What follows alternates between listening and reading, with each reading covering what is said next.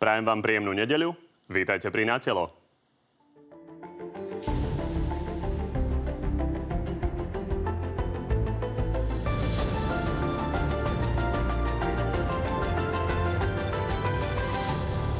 Igor Matovič vysvetľuje obvinenia o jeho manželke a zmenkách spoločnosti Arka. Klamali v sume, že 10 miliónov eur. Klamali, že zneužila vlastne, alebo že bola zvýhodnená. Vláda stále tají, čo bude v miliardovom reformnom pláne, ktorý máme čoskoro poslať do Bruselu. My nevieme 25 dní pred vypršaním lehoty na predloženie toho plánu, čo v tom pláne je. To je snad zlý žart. Koalícia rieši hodnotové spory, nielen interrupcie, ale aj odluku cirkví od štátu. Získali absolútnu autonómiu. No a o tejto téme je aj dnešný prieskum. Spýtali sme sa, aká časť z nás je ochotná prispievať na cirkev z vlastných peňazí a aká naopak nie. No a našimi dnešnými hostkami sú europoslankyne za Smer Monika Beňová. Dobrý deň. Ďakujem pekne za pozvanie. Dobrý deň. A za SAS Lucia Ďuriš-Nikolsonová. Takisto dobrý deň. Dobrý deň. Pani Beňová teraz hovorila, že je zvedavá na ten výsledok toho mm-hmm. prieskumu, tak to bude o pár minút, no ale v tejto chvíli v každom prípade už môžete hlasovať, ktorá z oboch dám vás presvedčila viac. Nájdete to na našej stránke tvnoviny.sk, rovno na titulke, takže stačí kliknúť. Pani, e, dámy, poďme e, na tie európske miliardy. Počuli sme od Roberta Fica kritiku, že teda máme tri týždne do zverejnenia toho plánu, respektíve jeho odozdania do Bruselu a stále vlastne nepoznáme obsah. Robert Fico hovorí, že to je akože zlý vtip. Pani Nikolsová, čo to je? Uh, neviem, či sa zabáva pán Fico na tom pláne obnovy, keď hovorí, že to je vtip, či už dobrý alebo zlý. Ťažko sa môže zabávať, keďže nie je zverejnený. No ja si myslím, že niečo predsa len sa, sa ukázalo v médiách. Myslím, že mm, denní Gento mal, linkoval tam ten dokument a ja dnes podklady, keď som si robila, tak som si to robila z tohoto. Viem, že, to, že na tom veľmi pilným spôsobom pracujú jednotlivé ministerstva, jednotlivé rezorty, uh, doplňajú to, dávajú, vyčíslujú vlastne jednotlivé tie uh, reformy, koľko nás budú stáť, odkiaľ by sme na to čo, chceli čerpať peniaze.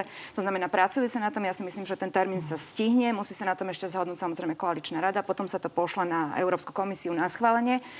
Ja za seba musím povedať, že v tom pláne obnovy sú veci, ktoré podľa mňa e, Európska komisia neschváli. To je napríklad e, zvyšovanie platov učiteľov, ale myslím si, že takto sa na to pozera už aj vedenie rezortu školstva. To znamená, sú tam veci, ktoré boli medializované, ale povypadávajú.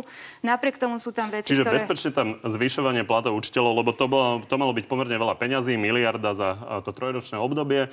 To tam rozhodne nebude, lebo Brusel by to nepreplatil. No, ja si myslím, že by to bolo veľmi problematické toto predať ako nejakú štruktúrálnu reformu, ale zase vo ostatných oblastiach sú tam veci, ktoré sa dajú nazvať štruktúralnými reformami a posunú Slovensko rádovo niekde inde. Dobre, tak si vypočujeme o chvíľu, čo tam teda bude, lebo e, treba povedať, že to mala byť e, prvotná verzia, ktorá bola zverejnená. E, pani Beňová, je naozaj kľúčové, aby práve Robert Fico vedel, že ako je to s tými reformami vlády Igora Matoviča, keďže teda Smer sa nejak nepreslavil svojim reformným plánom? No, ja by som chcela v prvom rade povedať, že Robert Fico to nehovoril za seba ako občan Robert Fico, ale hovoril to za politickú stranu Smer sociálna demokracia, ktorá je najsilnejšou opozičnou stranou. A úlohou opozičných strán, pán redaktor, keďže teraz sme opozičnou stranou, je poukazovať aj na zlyhania, ktoré nastali. A v prípade Národného plánu obnovy tie zlyhania nastali. Pretože ak si vezmeme celý ten proces, ako pán predseda vlády prišiel eh, z Bruselu a oznámil, že priniesol 7 miliard či 8 miliard eur, prislúbil, že otvorí teda veľkú diskusiu o tom, ako bude vyzerať Národný plán obnovy. A ak sa pozrieme na to, že sme skutočne pár desiatok dní predtým, že budeme odovzdávať tento plán obnovy Európskej komisii, tak je podľa mňa nedôstojné, aby sme si ho pokútne hľadali cez nejaké linky, ktoré zašle kto si médiám a aby sme si to z toho pozerali. Bežnou praxou v minulosti, keď ste sa pýtali na smer, bolo, že sme mali napríklad hospodárskú radu vlády, kam boli prizývaní aj poslanci Európskeho parlamentu, ak sme hovorili o dôležitých témach, ktoré sa týkali financovania európskych projektov.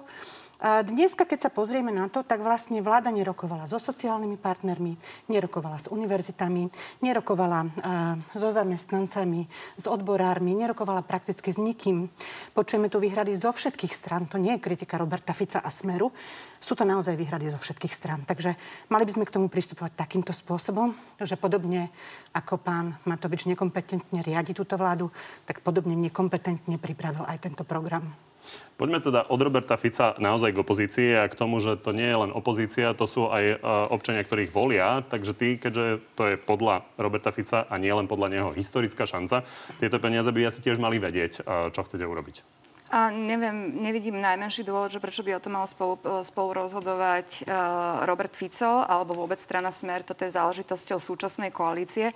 Súčasná koalícia sa podľa mňa k tomu postavila veľmi zodpovedne, pretože ja viem, že keď sme ako europoslanci mali vystúpenie na pôde Národnej rady niekedy v júli, uh, tak už odvtedy sa začali vlastne prípravy na tom dokumente. Ten dokument uh, je nie, nie, nie ucelený, ešte stále sa na ňom pracuje, vedú sa rokovania. To neviem úplne odkiaľ máte, otázku, že... aby sme išli naozaj od politickej strany smer k tomu, že či by sa nemali naozaj experti tí najlepší z najlepších z celého Slovenska vyjadriť k tomu, čo chceme robiť v zdravotníctve, čo chceme robiť v školstve. Či by to mali robiť analytici na ministerstve a potom, keď sa to celé odovzdá, iba povieme, že čo tam bude. Nie, bez pochyby áno. Bez pochyby by sa mala na tom zúčastňovať odborná verejnosť, ale to sa deje. To sa deje. Či na rezorte e, školstva alebo na rezorte zdravotníctva vstupuje do toho útvar hodnoty za peniaze a podobné veci. To znamená, že momentálne máme náčrt tých, e, tých reforiem a teraz sa to ide vyčíslovať. To som hovorila hneď v úvode. Tak Takže ja si myslím, že ten, ten prístup k tomu je úplne zodpovedný a je zodpovedný práve preto, že tam nepúšťame k tomu ľudí ako Robert Fico. Dobre, ja už len dodám, že odborná verejnosť, môžem, môžem to sú len analytici a koaliční partnery. No, ale môžem, poďme, môžem poďme aby, niečo, aby sme sa nedoťahovali o tajnosti a netajnosti. No, isté, ale ja len teda, položím otázku a pokojne potom reagujte. Určite niečo, môžete, tak... E, môžete reagovať, ale v každom prípade položím otázku. Pani Nikolsonová, vy hovoríte, že viete, čo tam bude, takže povedzte nám kľúčové veci, ktoré tam určite budú. No, ja vám poviem najprv z môjho pohľadu, pretože teraz som šéfka Európskeho parlamentného výboru pre zamestnanosť a sociálne veci. Ja považujem za veľmi dôležité napríklad, že je tam obsiahnutá automatizácia E, vstup, ja neviem, technológií na pracovný trh. Toto je vec, kde my sme veľmi zaostávali za ostatnými krajinami. Tam, tam e, vlastne u nás hrozilo, že 33% pracovných miest zanikne bez hľady na koronu kvôli automatizácii pracovného trhu. Je tam investícia do vedy výskumu, to sa dá nazvať naozaj, že, že reformou. Veľmi sa mi páči reforma pod ministerstvom školstva, ktorá zasahuje aj do oblasti, ktorú ja som pripravovala, to sú sociálne vylúčené spoločenstva, to znamená, e, ráta sa tam s predprimárnym vzdelávaním, s posilnením až od troch rokov rokov ako povinné škôlky, to je vec, ktorú sme aj my mali. Ráta sa tam e, s inkluzívnym vzdelávaním, ktoré sa netýka len marginalizovaných rómskych komunít napríklad, ale aj detí s nejakým e, zdravotným postihnutím. Ráta sa tam s dôchodkovou reformou. priebežne riešia ráta sa tam s dôchodkou, priebežne vláda ich plánovala ale to tiež sú, aj financovať. To sú veci, ktoré si vyžadujú veľké finančné uh, náklady a to sú veci, v ktorých sme oproti uh, ostatnej Európe zaostávali. Ráta sa tam aj uh, s reformou súd súdnictva, ráta sa tam, e, ja neviem, s dôchodkovou reformou, na tom je aj zhoda medzi koaličnými partner, partnermi. To znamená, naozaj to je taký súhrn e, reformných e, krokov, napríklad aj v oblasti zdravotníctva, že to Slovensko môže rádovo skončiť úplne niekde inde, ako je dnes. Môžem? Dobre, no tak v prvom rade by som chcela povedať, že celkom zásadne nesúhlasím s tým, že opozícia nemá čo hovoriť k Národnému plánu obnovy, pretože ten Národný plán obnovy je dlhodobým plánom. Je to plán, ktorý má zahrňať naozaj dlhodobé reformy a opozícia uh, môže byť o 4 roky vládnou koalíciou alebo súčasťou vlády, takže by do toho mali naozaj hovoriť všetky relevantné politické zoskupenia a nie len politické, ale ako som už hovorila, aj sociálni partnery, uh, univerzity a tak ďalej. K tomuto nedošlo. Tá, tá diskusia proste neprebehla. A ja rozumiem, že pani Nikolsonová je tu teraz predstaviteľka vládnej koalície a musí nejakým spôsobom obhajiť vládnu koalíciu, ale k tejto diskusii reálne nedošlo. Čo sa týka tých jednotlých reformných vecí, ja si myslím, že by sme o tom nemali viesť diskusiu tak, že predstavitelia vládnej koalície majú nejaké informácie, my ostatní nemáme žiadne informácie. Ako máme teda vecne potom o tom diskutovať? Takže považujem to za obrovskú chybu. A za obrovskú chybu najmä preto, lebo prichádzajú také skutočne veľké obrodné procesy. Je to Next Generation, je to Just Transition Fund, eh, je to už spomínaný eh, Recovery Plan, teda plán obnovy. To sú obrovské, obrovské projekty, ktoré teraz Európska únia má pred sebou a ktoré si vyžadujú naozaj účasť všetkých partnerov, nielen členských štátov, ale aj v rámci členských štátov. Takže by som očakávala celkom logicky, Tak ako som ja reprezentovala Slovenskú republiku napriek tomu, že som bola členka strany Smer v časoch, keď tu boli iné vlády, aby iné vlády, alebo teda teraz súčasná vláda, reprezentovali v spolupráci s opozíciou všetko, čo Slovensko v najbližších obdobiach môže dosiahnuť. Zjavne si teda budeme musieť všetci ostatní okrem koaličných partnerov počkať do 15. oktobra. Treba povedať, že do konca januára bude treba ešte aj doriešovať detaily. Takže vtedy asi príde tá diskusia. Poďme sa pozrieť na ten avizovaný exkluzívny prieskum, o ktorom sme hovorili. SAS prišla s témou odluky cirkvi od štátu. Tak my sme sa pýtali Slovákov, ako to vidia, či boli ochotní prispievať z vlastných peňazí v prípade takejto odluky na chod cirkvi. Tak ako myslíte, že to dopadlo, dámy? Myslím si, že to dopadlo v eh, prospech odluky cirkvi od štátu. Myslím si, že prekvapujúco to dopadlo. Že viac ako polovica ano, ľudí by bola ano. ochotných Vychádzam prispievať z... na cirkvi z vlastných peňazí? Vychádzam z toho posledného prieskumu, kde 52%, myslím, Slovakov sa vyjadrilo za odluku cirkvi od Jedna štátu. vec je odluka, druhá vec je ochota platiť z vlastných peňazí cirkvi. No, otázka je, že ako ste tú, tú otázku položili, pretože či by to bolo nad rámec štátnych daní, čo nie je vec, ktorú my by sme chceli presadzovať. Hej? Tá, to je cez asignačnú daň, to znamená, už z toho, čo dnes ako keby odvádzajú, by povedzme 2% alebo 1% posielali cirkvám. Pretože ja viem, že napríklad tá, v Nemecku... Tá otázka Rakúsku, znela, aby sme to nenaťahovali, naozaj znela na to, že či by ľudia boli ochotní ochotní vlastné peniaze dávať. Naozaj vlastné, no. čiže nie, že uh, niekomu pošlu 2% miesto toho, aby ich poslali škôlke, ich pošlu cirkvi. No, to znamená, že toto je úplne iná otázka, samozrejme, no. takže tu si netrúfam, netrúfam povedať. Pravdepodobne to bude menej ako 50 Pani Beňová? No, tak ja typujem tiež, že keď sa hovorí o témach všeobecne, tak je väčšie načenie, ako keď už sa o nich začne hovoriť cez prízmu konkrétneho odvodu takže pravdepodobne bude väčšina proti tomu. No, tak sa poďme na to pozrieť. Dopadlo to tak, že len 5% e, ľudí hovorí, že určite by boli ochotní prispievať e, na cirkvi z vlastných peňazí, 15% že asi áno, 22% asi nie, 55% určite nie. Poďme sa pozrieť na smer. Tam je to ten pomer áno, nie odpovedí zhruba 20 ku 70. Mimochodom, veľmi podobne je to pri SAS, tam je to 17 a cca 80. A značný rozdiel je vlastne len medzi ľuďmi, čo chodia do kostola viackrát do týždňa a medzi tými, čo do, vlastne vôbec nechodia. Takže 52% z tých, čo chodia do kostola viackrát do týždňa, tak je ochotných zvážovať, že by prispelo z vlastných peňazí. A v prípade tých, čo na omše nechodia v podstate nikdy, alebo Takmer nikdy je to 7% mm. versus 90%. Takže otázka je, že či toto je dobrý základ na začatie diskusie odluky cirkvi od štátu. Pani Beňová. No, pozrite, ja teraz budem najprv povedať, tak poviem najprv pozíciu za seba. Ja si myslím, že je úplne prirodzené, že takéto témy sa otvárajú a rozumiem tomu, že ju otvára strana Sloboda a Solidarita, pretože je to istý protipol toho, čo dnes ultrakonzervatívni politici v rámci vládnej koalície presadzujú. Rozumiem tomu. Na druhej strane musím povedať, že si nemyslím, že v tejto situácii, keď máme pred sebou riešenia fakt obrovských tém, je toto téma, ktorá by oslovovala občanov. A takisto si nemyslím, že je to téma, kde sa v tejto chvíli nájde v Národnej rade Slovenskej republiky potrebná väčšina, aby to bolo proste priechodné. Pani Nikolsonová, otázka je, ako by to vlastne celé malo vyzerať? Keď sa pozrieme do Českej republiky, tak s týmto súvisia reštitúcie cirkevného majetku. Ak sa dobre pamätám, tak e, to bolo dohromady 5 miliard eur, ktoré sa riešili. Riešilo sa to niekoľko vlád a ešte to napriek tomu už schválené ďalšie vlády menili. Takže je naozaj teraz čas na túto tému? Určite je ten čas, pretože ak si zoberieme e, v roku 2000, keď sa ratifikovala Vatikánska zmluva, tá základná, tak neprebehla prakticky žiadna diskusia spoločenská. Spoločnosť bola z toho úplne, úplne vyradená. A tento stav pretrvával aj do minulého roku, keď sa príjmal vlastne nový zákon o financovaní cirkvy. Takisto z toho bola úplne vyradená občianská spoločnosť. Oni v roku 2011, keď bol Krajcer ministrom kultúry, zriadil expertnú komisiu, ktorá, tam boli všetci církevní hodnostári, teda zastúpenie všetkých církví na Slovensku a štátu. Tá, tá komisia sa stretla raz ročne od toho roku 2011. V roku 2017 a 2018 sa nestretla vôbec. Daniel Karajčan nakoniec, bol ministrom za SAS. Áno, a za, nakoniec z toho, nakoniec z toho vzýšla, vzýšiel návrh zákona, ktorý, ktorým sa vlastne udržal status quo. Nič zásadné sa nevyriešilo. Vôbec sa nedokončil ten odkaz novembra, aby sa vlastne aj vecne, aby vecne nastala odluka cirkvi od štátu, nielen papierovo v ústave.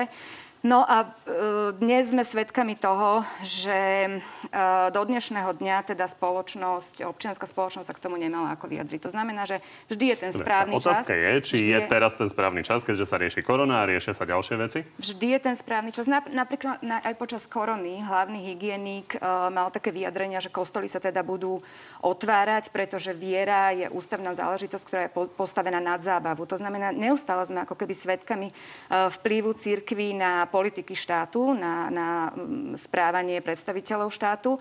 A, a toto by sa podľa mňa akože v sekulárnom štáte nemalo diať. To znamená, vždy je ten správny čas a správne poznamenala kolegyňa, že je, že je úlohou liberálnej strany vo vláde, aby sa zastávala svojich voličov a otvárala tieto témy. My sme to neurobili proaktívne. My sme to neurobili proaktívne, ak uh, veľmi dobre viete, Urobili že... ste to postom no, vášho poslanca na Facebooku. Takto, od Luka, 52 od Luka, miliónov eur, ktoré nás to stojí. Od Luka církvy, od štátu, áno, ale to malo predsa nejakú nadväznosť. A tá nadväznosť sa datuje od momentu, kedy poslanci nášho koaličného partnera začali otvárať tému sprísňovania interrupcií.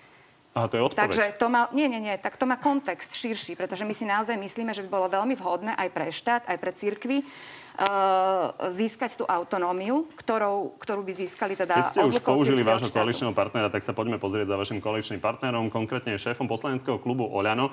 A pán Šipoš, pozdravujeme vás. Dobrý deň, prajem. Tak keď počúvate argumenty pani Nikolsonovej, vy si viete teda predstaviť, že nejaká odluka církvy od štátu počas tohto volebného obdobia by pre, prešla? Ja si myslím, že tak ako ste aj spomínali vy, je potrebné túto debatu otvoriť poctivo a otvoriť ju najprv možno na koaličnej rade alebo medzi svojimi koaličnými partnermi. Nemyslím si, že je šťastné vypúšťať takéto silné veci cez Facebook a tým pádom otvárať tú debatu tak nepoctivo. My máme v našom klube aj liberálov, aj konzervatívcov a veľakrát sa o týchto veciach bavíme a keď chceme, aby došlo k nejakému riešeniu a k nejakému výsledku, tak najprv sa bavíme medzi sebou, dávame si argumenty, až potom, keď dojdeme k dohode, ideme na koaličnú radu, následne s tým vyjdeme von, aby sme prišli k týmto veciam tak, ako chceme, Chápem, pán Šipoš, tak, ako jedna vec je tá forma, to rozumiem, že kritizujete formu, ale tá otázka je, či si viete predstaviť, že keď sa to teda na tej koaličnej rade preberie, že by došlo k nejakej reforme, že by došlo napríklad k odluke církve od štátu? Ja si myslím, že tá reforma je určite potrebná. Registrujem aj v cirkvi alebo medzi veriacimi, že sa o tom diskusia vedie, ale neviem, či je to vhodný čas a či je tá správna forma. Keď si zoberieme, že na Slovensku máme církev, je v podstate, sú to spoločenstva veriacich po celom Slovensku, sú to asi tri štvrtiny ľudí, ktorí sa hlási k cirkvám. A ak si zoberieme aj do minulosti, že sa hlásime k cyrilometodským k metodickému posolstvu a keď vieme, že na Slovensku v minulosti za komunistov cirkvi mali veľmi ťažké obdobie, boli prenasledovaní, zobrali majetky a doteraz tieto veci ešte neboli vysporiadané, čiže táto debata Dobre, je takže, široko siahla. Rozumiem, ale na druhej strane váš e, predseda Igor Matovič e, jednoznačne povedal, že to považuje za prvoplánový marketing a útok na najprizemnejšie púdy. Čiže vy si osobne viete predstaviť diskusiu o tom? Určite, ale nie takúto formu, ako to robil náš koaličný partner. Dobre. Neviem, čo namieta, lebo ak aj na, na úvod tejto debaty bol nejaký status, tak my sme sa potom posunuli do tlačovky, kde sme veľmi jasným spôsobom vyargumentovali, prečo si myslíme, že je dobre začať diskutovať o tom. My sme jediné, čo sme chceli, je otvoriť vlastne diskusiu. Dali sme tam spustu argumentov, ktoré boli úplne nad rámec tých ušetrených 52 miliónov, lebo to ja uznávam, že to bolo ako keby veľmi nešťastné vypustenie tej témy, ale my máme veľmi veľa argumentov na to, prečo začať otvárať túto diskusiu diskusiu a bolo by to naozaj prospešné ako pre církev, tak aj pre štát. Dobre, rozumiem. A vôbec tam to, to delenie nie, nie je na, aby sme na to uzavreli, a, takže keď ste, keď ste si to tak podrobne pripravovali, koľko miliard eur by nás uh, stáli církevné reštitúcie na Slovensku? No to by mala byť predmetou tej, e, tej diskusie. Takže zase netvárme sa, takto, zase netvárme sa, že v rámci reštitúcií církvy nebolo vrátené uh, štyrikrát presne tak. A okrem toho ani fyzickým osobám neboli v rámci reštitúcií vrátené uh, všetky všetky majetky. To znamená, že toto by mal byť práve predmet tej debaty, aby sme sa o tom bavili, ale nie len s jednou ústrednou cirkou na Slovensku, ale so všetkými cirkvami, ktoré sú zastúpené a registrované na Slovensku. Dá sa to vyriešiť, dá sa to vyriešiť tak, ako to riešili napríklad v Českej republike. Ja si napríklad myslím, že ten model tej asignačnej dane plus vyriešenie napríklad kultúrnych pamiatkov, ktoré má dnes pod sebou církev a dopláca na to veľmi, plus napríklad e, platenie ich charitatívnych, komunitných služieb, sociálnych služieb v zmysle zákona o sociálnych službách. Toto by bol veľmi dobrý začiatok diskusie, ale zároveň toto nie je model, ktorý pre, pretláčame, ale chcel, chceme sa o ňom baviť. Pani Beňová, Smer to rozhodne nepretláčal, v podstate potlačal nie. tú diskusiu. Myslíte si, že e, to niekam dospeje najbližšie 3 roky? V prvom rade v čase, keď bol Smer vo vlade, tak nikto nenavrhoval takúto diskusiu. Tým by som začala, takže to nie je, že to Smer potlačal, ale takáto diskusia nebola. Ja ešte raz rozumiem tomu, prečo je zase prichádza s touto témou, rešpektujem to. Na druhej strane pre Smer toto nie je v súčasnosti žiadna téma a to z dôvodov, ktoré sme hovorili aj pri prvej téme. Čakajú nás tu obrovské spoločné európske projekty a výzvy. Treba sa úplne prioritne venovať tomu a potom, keď bude tá atmosféra upokojenejšia, keď nebude aj v spoločnosti taká situácia, ako je, a, tak potom sa poďme o tom baviť, lebo tie kultúrno-etické vojny pridávajú násilie. Nakoniec budeme sa pravdepodobne rozprávať chvíľku aj o návrhoch, ktoré nás čakajú v Národnej rade ohľadom zákona o umelom prerušení tehotenstva a naberajú násilie a nie je to pre spoločnosť dobré. Takže poďme robiť tie témy, ktoré sú prospešné pre spoločnosť a tie, ktoré v tejto chvíli nemajú dostatočnú podporu v Národnej rade, tak tie pripravujme, diskutujme, ale nechoďme hneď s bubnom na zajace. No toto je téma, ktorá otázne je, kedy naozaj príde v podobe návrhu. Ale čo treba vyriešiť naozaj v najbližších dňoch je tá téma, o ktorej ste začali hovoriť vy. A v Nátelo Plus bola Anna Zaborská vysvetľovať tento štvrtok ten svoj kompromis, ktorý prichádza pri tom návrhu o interrupciách. A poďme sa pozrieť na to, čo hovorí o jednej z tých kontroverzných vecí a to je povinný druhý lekársky posudok v prípade genetického poškodenia plodu. My sme ochotní v tom našom pozmeňovacom návrhu diskutovať o tom, či to musí byť povinné alebo nie. Pani Zaborka, nie ste ochotní to stiahnuť? Bolo by to nie pre všetkých lepšie. To Dobre, pretože to chceme pomôcť tým ženám. Dámy, keby to bolo nepovinné, dobrovoľné, Uh, nie, nie dobrovoľné, ale nepovinné, tak nie je to vlastne zlepšenie toho súčasného stavu v tom zmysle, že by bol väčší tlak na to, aby bol lepšie posúdený uh, ten zdravotný stav a to genetické poškodenie? Ale ja si myslím, že to už teraz sa deje. Ja, ja si myslím, že pri takýchto vážnych veciach e, ženy už dnes sa domáhajú nejakého druhého názoru a konzultácií. Ja neviem, ja mám napríklad občianske združenie, kde práve toto zabezpečujeme síce pri inom, pri, pri deťoch, ktoré sú veľmi vážne chore, ale dokonca získavame druhý názor zo zahraničia. Takže ja si myslím, že ak sa takáto nešťastná vec teda stane e, e v živote teda e, ženy, tak ona si úplne prirodzeným spôsobom hľada ten druhý názor.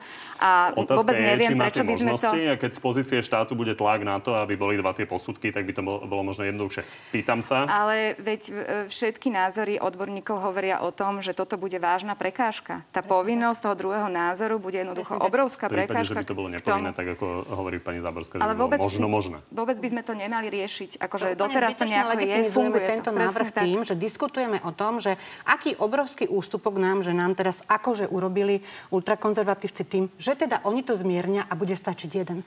Tak ja teraz poviem za seba, dobre, pretože som toto všetko absolvovala v ostatných mesiacoch a možno kolegyniam, ktoré sú v Národnej rade, teda môžem dať odporúčanie, že ten spôsob, akým sa u nás testuje, je v poriadku. Čo je nedostatočné, mohli by, mohli by to preplácať poisťovne, lebo je to pomerne finančne náročné dať si urobiť dobrý genetický test. Takže poďme teda, pani Záborská ďalšie kolegyne, s tým, že štát bude, alebo teda poisťovne budú mať povinnosť preplácať takéto testy. Potom nebude potrebný žiaden druhý, ani tretí, ani žiaden ďalší uh, konzultant k tomu. Ale pre mňa v princípe celá táto legislatíva je zbytočná, je nezmyselná a je kontraproduktívna vo vzťahu k ženám. Ja som povedala, aj keď sme boli u vás naposledy, pán reaktor, ja rešpektujem rozhodnutia žien, ktoré sú veriace a ktoré svoje rozhodnutia urobia aj vtedy, keď im aj štvrtý genetik povie, že ich dieťa bude ťažko poškodené a privedú to dieťa na svet. Rovnako od nich ale očakávam, že budú rešpektovať ostatné ženy a očakávam to v prvom rade od poslancov. Pán Šipoš, počúvali ste argumenty, vy budete o pár dní o tom hlasovať. Jedna z možností, ktorú navrhovala SAS ako kompromis, je, že by sa do toho zahrnula aj interrupčná tabletka, teda medicamentózny potrat, ktorý u nás nemáme, ktorý ginekológovia hovoria, že oveľa šetrnejší. K tomuto môže dojsť, že toto bude ten kompromis, alebo je to úplne nereálne? Ja si myslím, že všetky návrhy, ktoré vedú k tomu, aby sa pomáhalo potratom, sú podľa mňa nereálne, aby v tomto parlamente prešli.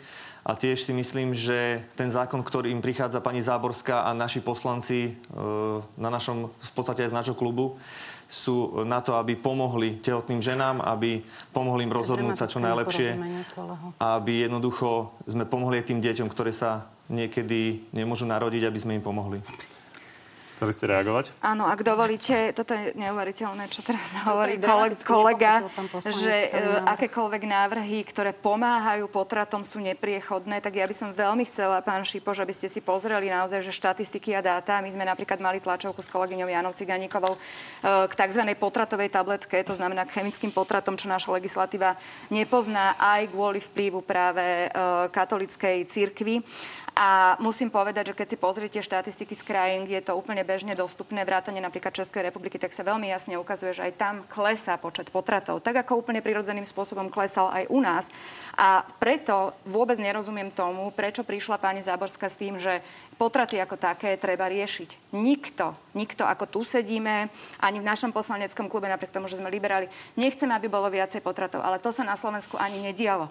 My prinášame na stôl argumenty, ako čo najmenej e, škodiť ženám pri tých interrupciách a o tom je aj náš návrh na potratovú tabletku. A ja ešte doplním teda kolegyňu Nikolsonovu v tom, že ja som nevidela ani jeden, ani jeden jediný návrh zo strany pani Záborskej a kolektívu ultrakonzervatívnych poslancov, ktorý by riešil napríklad situáciu matek samoživiteľiek, ktorý by riešil ich situáciu napríklad počas koronakrízy, keď ich situácia bola katastrofálna, ktorý by ešte viacej zlepšil zákon o vymáhaní náhradného výživného a tak ďalej.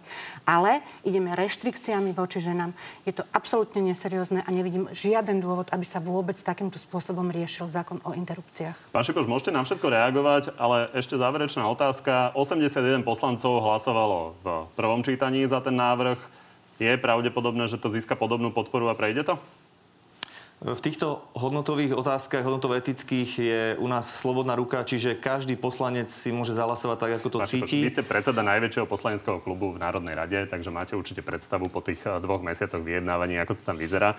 Takže otázka je, že či to dnes eh, vidíte, že tie kompromisy, ktoré boli požadované zo strany niektorých poslancov, ktorí za to hlasovali v prvom čítaní, či boli dostatočné a či to naozaj prejde vo finále. Všetko záleží od vzájomnej dohody konkrétnych poslancov. Ak dôjde k nejakému kompromisu to, čo ste aj spomínali ohľadom toho druhého posudku, tak predpokladám, že tých hlasov bude viacej. Ak ide k kompromisu, tak predpokladám, že tých hlasov bude menej. Uvidíme, ako to dopadne pri tom hlasovaní, ale ja musím povedať a zareagovať na pani europoslankyňu Beňovú, že asi zjavne nepochopila ten návrh. Tu nejde ja o to, aby sme my brali... Ja som ho pochopila. Tu ide o to, aby sme pomohli tehotným ženám, aby sme pomohli, pomohli tým detičkám. A o tom rozhodne, prepáčte, neskačte mi do reči, O tom rozhodne slovenský parlament, nie Europarlament, takže nechajme na poslancov, na poslankyne, aby sa rozhodli tak, ako to cítia, ako to vnímajú. Dá, dáma? Ešte doplním, ak môžem, pán reaktor, lebo ja si vyprosím, aby tu pán poslanec mňa vyučoval, o čom rozhoduje Európsky parlament. Ja presne viem kompetencie Európskeho parlamentu, ale keďže sa dlhodobo touto témou zaoberám, pán poslanec, tak vidím, akým spôsobom to panoptikum, ktoré ste priviedli do Národnej rady, ničí životy ženám. Vy nerozhodujete o lepšom živote žien. Vy ich ostrakizujete a zhoršujete im podmienky pre ich rozhodovanie v rámci toho, čo sa deje s ich telom. A to je nepripustné. A v modernej spoločnosti, bez ohľadu na to, aké frakcie reprezentujeme v Európskom parlamente, my nemôžeme súhlasiť s tým, že tu v našej vlasti, v našej krajine takýmto spôsobom nakladáte so ženami.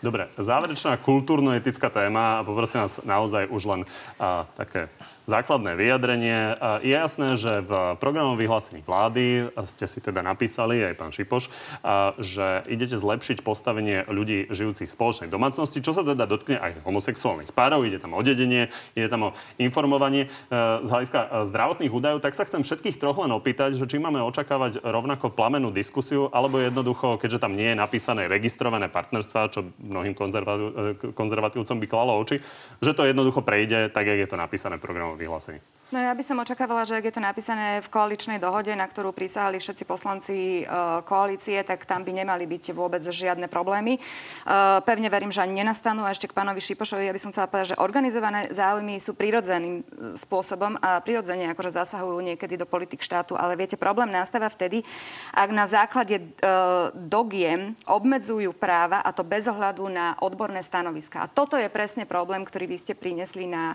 na pôdu Národnej rady. Že to výrazným spôsobom zasahuje bez toho, aby poč- ste počúvali odborné stanoviska. Pán Šipoš, osoby žijúce v spoločnej domácnosti, prejde to bez problémov? Ja si myslím, že keď tá poctivá bude poctivá, prejdeme si to na količnej rade, prejdeme si všetky tie podmienky, ktoré s tým súvisia. Ja v tom nevidím problém, keď to je napísané v programu vyhlásení vlády. A čo sa týka pani poslanky, nechcem reagovať na ne, nechcem ich nejako urážať, ale ja si myslím, že ten zákon si treba poriadne preštudovať, treba si to poriadne pozrieť a cieľom, hovorím, opakujem, je pomôcť tehotným ženám. Tak vám ďakujeme, že ste boli s nami. Dovidenia. Ďakujem pekne, príjemnú nedelu. Pani Beňová, e, bude okolo toho zase kultúrna vojna, alebo to jednoducho prejde? klamal, pretože my ten zákon máme naštudovaný. My sme tu sedeli pred tromi mesiacmi kvôli tomu návrhu zákona a veľmi podrobne sme ho tu preberali s pani predkladateľkou, takže dnes si ho on lepšie naštuduje. A čo sa týka tejto druhej otázky, to je naozaj v tejto chvíli skôr otázka pre vládnu koalíciu, pretože oni to majú vo svojom programovom vyhlásení vlády. Ja, tak teoreticky uprim, by ja, za to mohol zahlasovať ja, si, ja smer, upri, čo ale nepredpokladáte, ja predpokladám. Ja si, ja si nemyslím, že, že ak to bude naformulované tak, že ideme naozaj vyriešiť parciálne nejaké časti, že by smer za to nezahlasoval. A pokiaľ viem, tak kolegovia v minulosti tiež riešili skôr ako keby označenie toho, akým spôsobom budú žiť dvaja partnery rovnakého pohľavia, ale nie tie dôsledky. A dokonca v minulosti sme to boli aj my, ktorí hovorili, že treba riešiť v rámci občianského zákonníka a tak ďalej, ako budú upravené tie vzťahy. Ale, ale nemyslím si, áno, to, to ja súhlasím, to ja súhlasím, ale nemyslím si ani dnes, že je na to podpora v parlamente. Tak, ako som to hovorila v čase, keď my sme boli vo vláde, ani v súčasnosti ja úprimne za seba nevidím na to podporu v Národnej rade Slovenska. Slovenskej republiky. Poďme sa ešte trošku pozrieť do vnútorných uh, vzťahov v rámci uh, vašich strán a koalícií. Pani Beňová, vy ste zažili rozpad teda na, na hlas a smer, ktorý ďalej teda má 11% v preferenciách. Po výsledku veľmi zjednodušene, jeden smer mal 20%, dva smery majú 30%, takže vy vlastne všetci môžete byť spokojní?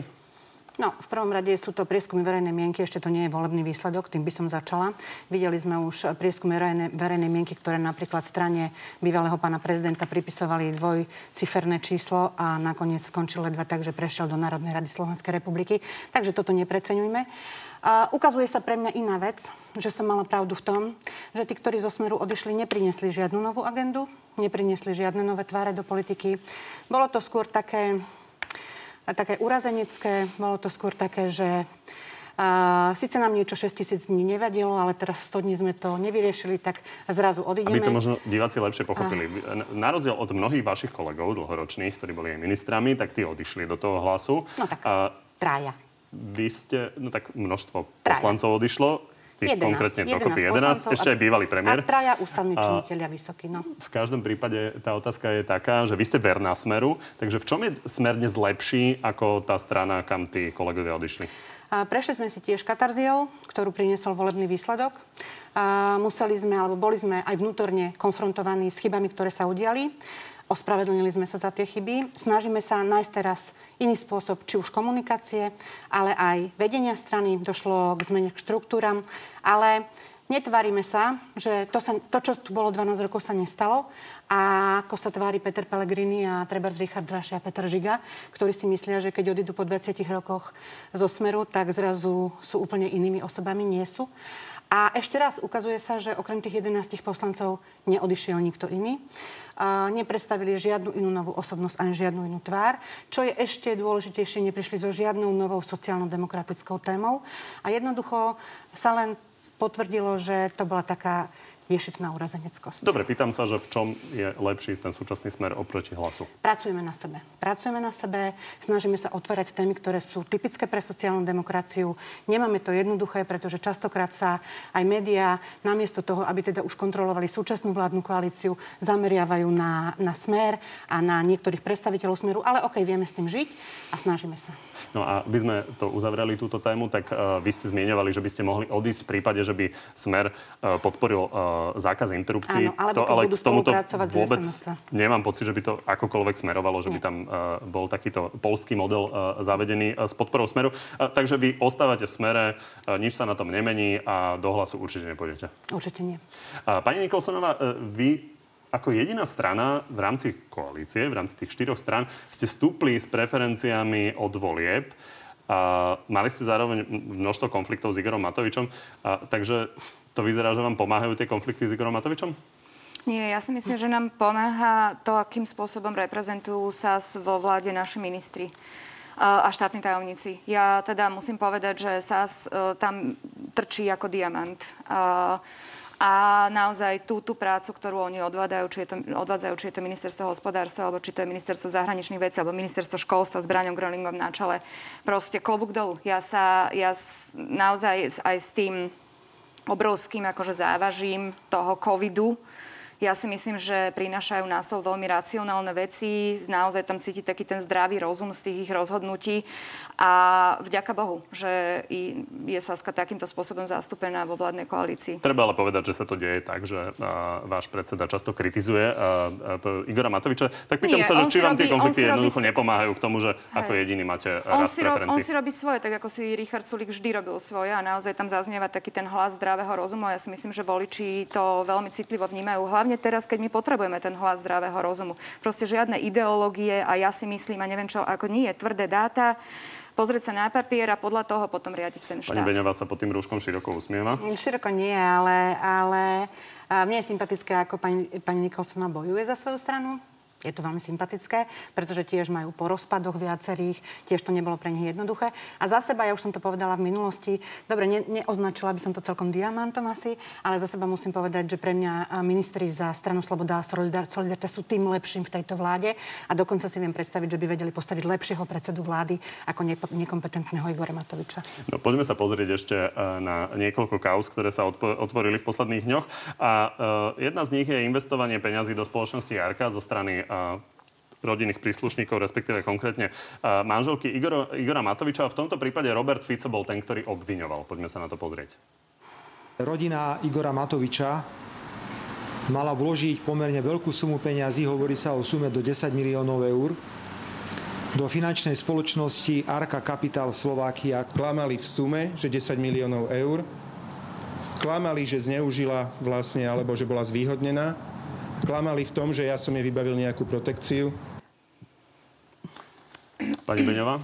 No, neviem, čo mám k tomu celkom povedať, pretože ja naozaj nemám tie relevantné údaje na jednej strane tu máme pred, eh, predsedu vlády, ktorý tvrdí za svoju manželku, ako to bolo, tak ja by som to možno chcela počuť od pani Pavliny Matovičovej, ako to bolo, keďže ona mala byť tou investorkou toho celého.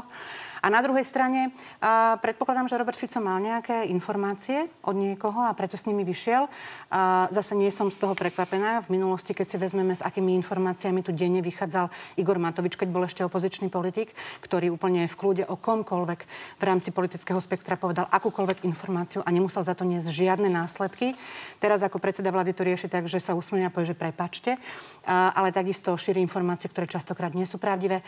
Tak Robert Fico by informoval, že je tu takáto možnosť. A teraz je to na príslušných orgánoch, aby niečo také zistili. Pretože ak sa to naozaj stalo, že povedzme pani Matovičová investovala peniaze svojho manžela, lebo teda zdá sa, že ona k tým peniazom prišla tak, že si rozdelili bsm a tie peniaze, ktoré patrili pánovi Matovičovi, dneska nimi disponuje pani Matovičová, tak by ona mohla teda o tom niečo povedať. A ak sa to naozaj stalo, že tie peniaze jej vyplatili, ako tvrdia niektoré zdroje, tak potom by sa mala preukázať nejakými relevantnými dokumentami. Pani Kosonová, vy veríte Igorovi Matovičovi alebo chcete viac dôkazov? No, e, e tu bolo krásne vidieť, že ten Robert Fico klame tak, ako klamal vždy doteraz. Uh, vlastne z tej tlačovky to bolo také, že jedna pani povedala, on neprinesol žiadny relevantný zdroj, nič, žiadnu tú informáciu nezazdrojoval. Teraz povedal, že hovorí sa o desiatich mi- miliónoch eur. Uh, to znamená žiadne fakty, iba nejaké domnienky uh, pána Fica, ktorý podľa mňa reálne končí. A Uh, namiesto toho Igor Matovič teraz volal tlačovku, kde dal na stôl fakty a ja dodávam, že ak sú akékoľvek pochybnosti, tak nech to prešetria orgány činné v trestnom konaní. To bude pre mňa relevantné. Zo strany Igora Matoviča vám to na teraz stačí? Na teraz mi to stačí, ale hovorím, ak sú akékoľvek pochybnosti, akože reálne, nie zakladajúce sa na tom bla bla bla od Fica, že on si myslí a, a asi 10 a bez zdrojov, tak uh, ak sú pochybnosti, určite nech to vyšetria orgány činné v trestnom konaní. Bez Robert Fico uh, citoval vlastne z článku denníka, respektíve týždenníka plus 7 dní, čo je teda uh, týždenník, ktorý je vlastnený Pentou, Jaroslavom Haščákom. No a e, vlastne v podobnej situácii, že sa e, nepáčil mu článok v týždenníku plus 7 nebol aj Boris Kolár, ktorý e, v piatok si to bol vysvetľovať s pánom Haščákom osobne. Denníku N sa to podarilo nakrútiť. Ako sa pozeráte na to, že si teda nevieme, čo tam reálne rozoberali, ale obaja páni tvrdia, že napríklad aj tie, tieto články. Je toto v poriadku, takéto vyjasňovanie si? No, ja som si to pozrela včera, lebo som vedela, že sa o tom budeme baviť a to ja by som akože obidvom pánom odporúčila, že, že fakt nech si opakujú v hlave, že lož má krátke nohy. Mne to tak prišlo, že taký nachytaný proste na hruškách, každý tam hovoril niečo iné o tej, o tej schôdzke. Akože pre mňa to teda moc presvedčivé nebolo, mali sa aspoň dohodnúť na tom, že, že čo budú o tej schôdzke hovoriť. Evidentne ich to prekvapilo, inak ja tam bývam za rohom hneď, to je zaujímavé, že kde sa stretávajú. Ale teda mne, mne prišli no, normálne ako čo je bývalý chlapci, áno, člen Smeru áno. a dnes eh, poslanec za Smer rodina. A jak mali chlapci proste nachytaní na hruškách, bolo to vtipné a podľa mňa sa to nehodilo ani jednému, ani postaveniu jedného, ani, ani druhého. Rozumiem, na druhej strane eh, v tej kauze a v tom vyjasňovaní ide o článok, kde ide o cyperskú schránku, kde pán Kolár si nevedel spomenúť, koľko miliónov eur dostal pred pár rokmi za tento obchod. A, takže spokojná s vysvetleniami? Viete čo, ja som rada, že, že nie som úplne súčasťou e, tých, tých rokovaní na tej koaličnej rade. Neviem presne, ako to, či to vysvetloval na koaličnej rade aj pred kolegami. Ja som s mojimi kolegami o tomto nehovorila. No, ako neviem, neviem, čo mám na to povedať. Ak to bolo nedostatočné, takto. Ak to bolo nedostatočné a akýkoľvek tieň podozrenia, mne je úplne jedno, či sa to týka Kolára, alebo Matoviča, alebo Fica, alebo kohokoľvek. Na to tu máme orgány činné v trestnom konaní. A ja si myslím, že v poslednej dobe, podľa mňa, tie orgány činné v trestnom konaní sa nám celkom rozbehli. Hej? O tom svedčia všetky tie búrky a plevely a podobne. Takže ja úplne dôverujem uh, policajtom, mali by si robiť svoju robotu. Ak je na to dôvod. No, chcela by som len povedať, že odhliadnúť od toho, že to bolo nedôstojné a naozaj také tragikomické, a takéto vyhováranie sa a, a každý niečo iné, tak a, veľmi zásadným spôsobom by mohol napomôcť napríklad zákon o lobbingu o ktorom sa chvíľu aj hovorilo na Slovensku, potom sa nehovorilo, pretože aj my v Európskom parlamente sme častokrát dotazovaní zo strany a, oficiálnych lobbystov, ktorí sú uvedení v registri, že sa chcú s nami stretnúť a chcú s nami diskutovať. A tak možno, že pre našich najvyšších ústavných činiteľov by bolo dôstojnejšie, keby takýto zákon existoval a tí, ktorí chcú s nimi niečo prebrať, by došli za nimi na oficiálne stretnutie do inštitúcií, ktoré reprezentujú, odkiaľ by existoval normálny reálny zápis. A takéto niečo by sa nemalo diať, pretože to uberá v ľuďoch dôveru v to, že ten štát je naozaj riadený nezávislými politikmi a nezávislými politickými stranami. No toto sú problémy súčasnej koalície. Ja sa ale teda opýtam na ďalšiu akciu. Vy ste spomenuli akciu Plevel. Ja spomeniem akciu Boží mlyn. Uh-huh. Náka zatkla bývalého riaditeľa kriminálneho úradu finančnej správy, pána Makova. To je človek, ktorého vy ste tam dlhodobo držali, napriek tomu, že vtedajšia opozícia ho dlhodobo kritizovala, napríklad pre nevyjasnené majetkové pomery. To vám je ľúto, že tento pán uh, tam bol dnes, uh, je teda uh, v väzbe kvôli no, násilnej trestnej V prvom rade by som chcela povedať, že ono to tak znie, že vy ste ho tam nominovali, no ja som ho tam celkom isté nenominovala, Pani pretože ja, hovorili ja ho vôbec nepoznám. Ale budem teraz ďalej... Že Smer sa ospravedlnil. Ja si teda nepamätám, za čo konkrétne sa ospravedlnil. Chcem sa opýtať na pána Makova. No, takže ja osobne som ho tam nenominovala, ja pána Makova ani nepoznám, ale uh, ukazuje sa, že jednoducho to bola osoba, ktorá zlyhala a je veľmi dobré, že sa to preukázalo a že jednoducho došlo k tomu, že pre neho prišli a že ho teda teraz budú riešiť. To úplne je to v poriadku. Ale doplním tú otázku. Viete, že stále sme hovorí o individuálnych zlyhaniach, ale my sme videli pána Kičuru so zlatými ťahlami, pána Bodora, ku ktorým Bodorovcom chodil pán Fico na večerky, pani Jankovská, to bol etalon uh, za smer spravodlivosti. Koľko musí byť tých individuálnych zlyhaní, ja aby opäť, to už nebolo ja to opäť zopakujem, ja to opäť zopakujem, to, čo som vám tu povedala pre 4 mesiacmi. Keď prišli pani Jankovskej zobrať mobilný telefón, tak som bola prvá, ktorá na sociálnych sieťach napísala, že by mala odstúpiť. A keď sa to udialo s tými ostatnými, tak som takisto povedala, že je to úplne v poriadku a treba to došetriť. Nevidím dôvod, prečo by to ale malo byť kolektívne zlyhanie. Ešte stále sú to individuálne zlyhania. Áno, je škoda, a treba sa ospravedlniť za to, že títo ľudia sa na tie posty dostali. Ale prepačte, ja ešte raz nikoho z nich nepoznám, ja som im ruku neviedla nikomu a nemôžem za to, že konali tak, ako konali. Sú to ale nominanti uh, vášho pána boli predsedu. to nominanti, boli to nominanti ktorý je dodnes predsedom. našej politickej strany, ale jednoducho sa to stalo. Ešte raz, treba sa za to ospravedlniť a teraz sú tu orgány činné v trestnom konaní, dostali priestor, nech sa páči. Dobre, tak poďme na... Mohla by som konkrétne k pánovi Makovi, lebo ja som ho riešila, ja som na ňo podávala trestné oznámenie, lebo mne sa vtedy dostala informácia z KUFSu, že teda oni prišli na krátenie daní v dúhe pána Remetu a namiesto toho, aby to posunuli túto informáciu e, na NAKA, aby sa s tým orgány v trestnom konaní vysporiadali, namiesto toho tam bolo dôvodné podozrenie, že vydierali takýmto spôsobom podnikateľov nielen v dúhe e, pána Remetu, ale aj ďalších podnikateľov. Ja som tedy podávala trestné oznámenie. Vyšetrovateľ sa s tým vôbec nevysporiadal, pretože to bol chránenec smeru, to si povedzme na rovinu. Tie skutky, ktoré sa nestali v minulom volebnom období, boli všetky preto sa nestali, pretože smer jednoducho chránil svojich vlastných vlastných ľudí. Ja keď som dávala stiažnosť na prokuratúru, prokurátor to úplne zamietol, pretože vtedy sa naozaj spravodlivosti človek nedovolal. Ja som veľmi rada, že aj na základe môjho trestného oznámenia dnes je pán Mako uh, v base. Poďme na záverečnú rubriku. Dámy, zvládnete? Áno, nie? Na tri otázky? Ja to vždy u vás vládnem. Áno, tak začnem vami, vyskúšame to rovno. SAS kritizuje Anu Záborskú za to, že otvára traumatizujúcu tému interrupcií v čase, keď máme oveľa väčšie problémy. Nerobíte vy to isté pri odluke cirkvi od štátu? Nie. Richard Sulík uvažuje o postupnom odchode z poctu e, predsedu SAS a Branislav Gröling tu k tejto téme nedávno odpovedal toto. Viete si predstaviť o pár rokov, že by ste boli predsedom SAS? Momentálne si to viem predstaviť, uvidíme, ako sa bude vyvíjať situácia.